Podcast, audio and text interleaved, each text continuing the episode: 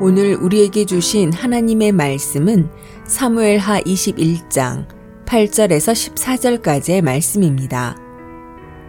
왕이 이에 아야의 딸 리스바에게서 난 자, 곧 사울의 두 아들 알모니와 무비보셋과 사울의 딸 메라백에서 난 자, 곧 무훌랏 사람 바르실라의 아들 아드리엘의 다섯 아들을 붙잡아 그들을 기브온 사람의 손에 넘기니 기브온 사람이 그들을 산 위에서 여호와 앞에 목매어 달매 그들 일곱 사람이 동시에 죽으니 죽은 때는 곡식 베는 첫날 곧 보리를 베기 시작하는 때더라.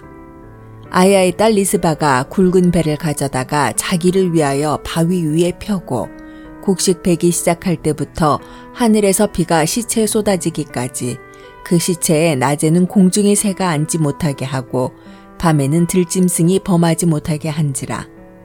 이에 아야의 딸 사울의 첩 리스바가 행한 일이 다윗에게 알려짐에 다윗이 가서 사울의 뼈와 그의 아들 요나단의 뼈를 길앗 야베스 사람에게서 가져가니 이는 전에 블레셋 사람들이 사울을 길보아에서 죽여 블레셋 사람들이 베산 거리에 매단 것을 그들이 가만히 가져온 것이라. 다윗이 그곳에서 사울의 뼈와 그의 아들 요나단의 뼈를 가지고 올라오매 사람들이 그 달려 죽은 자들의 뼈를 거두어다가 사울과 그의 아들 요나단의 뼈와 함께 베냐민 땅 셀라에서 그의 아버지 기스의 묘에 장사하되 모두 왕의 명령을 따라 행하니라. 그 후에야 하나님이 그 땅을 위한 기도를 들으시니라. 아멘.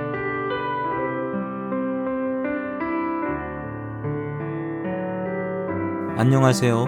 수요 묵상의 시간입니다. 사울은 왕이 된 후 유다 중심주의를 채택하고 유대인 중에서 일하고 있었던 기본 사람들을 잔인하게 학살했습니다. 이들의 원통함을 하나님께서 들으셨고 3년이나 이스라엘의 흉년이 들게 하셨지요.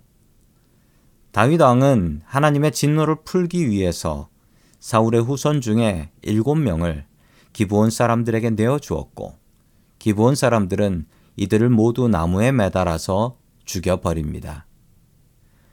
리스바는 사울의 첩이었습니다. 리스바는 원래 호리 족속이라는 작은 부족의 딸이었죠. 사울 왕이 죽은 후 사울 왕의 군대 장관이었던 아브넬이 리스바를 데리고 살았습니다. 힘 있는 군부 권력자에게 몸을 맡길 수밖에 없었던 기구한 운명의 여자였습니다. 그에게는 두 아들이 있었습니다. 사울 왕이 죽은 후 리스바는 이 두 아들을 의지하며 살았습니다. 그랬던 두 아들이 하루아침에 기부온 사람들에 의해 죽임을 당합니다. 기부원 사람들은 죽은 아들의 시체를 돌려주지 않고 나무에 매달아 뒀습니다. 그 기간이 얼마나 긴 기간이었는지 시체는 사라지고 뼈만 남아 있었다라고 성경은 전하고 있습니다. 리스바는 죽은 자기의 아들들의 시체를 내려서 장사 지내고 싶었지만 기본 사람들은 허락하지 않았습니다. 어쩔 수 없었던 리스바는 자기 아들들의 시체 옆에 텐트를 칩니다. 새들이나 짐승들이 자기 아들들의 시체를 뜯어먹지 못하도록 그는 밤을 새며 몇 달을 그 옆을 지켰습니다. 하나님께서는 이 시체들 위로 비를 내려 주셨습니다.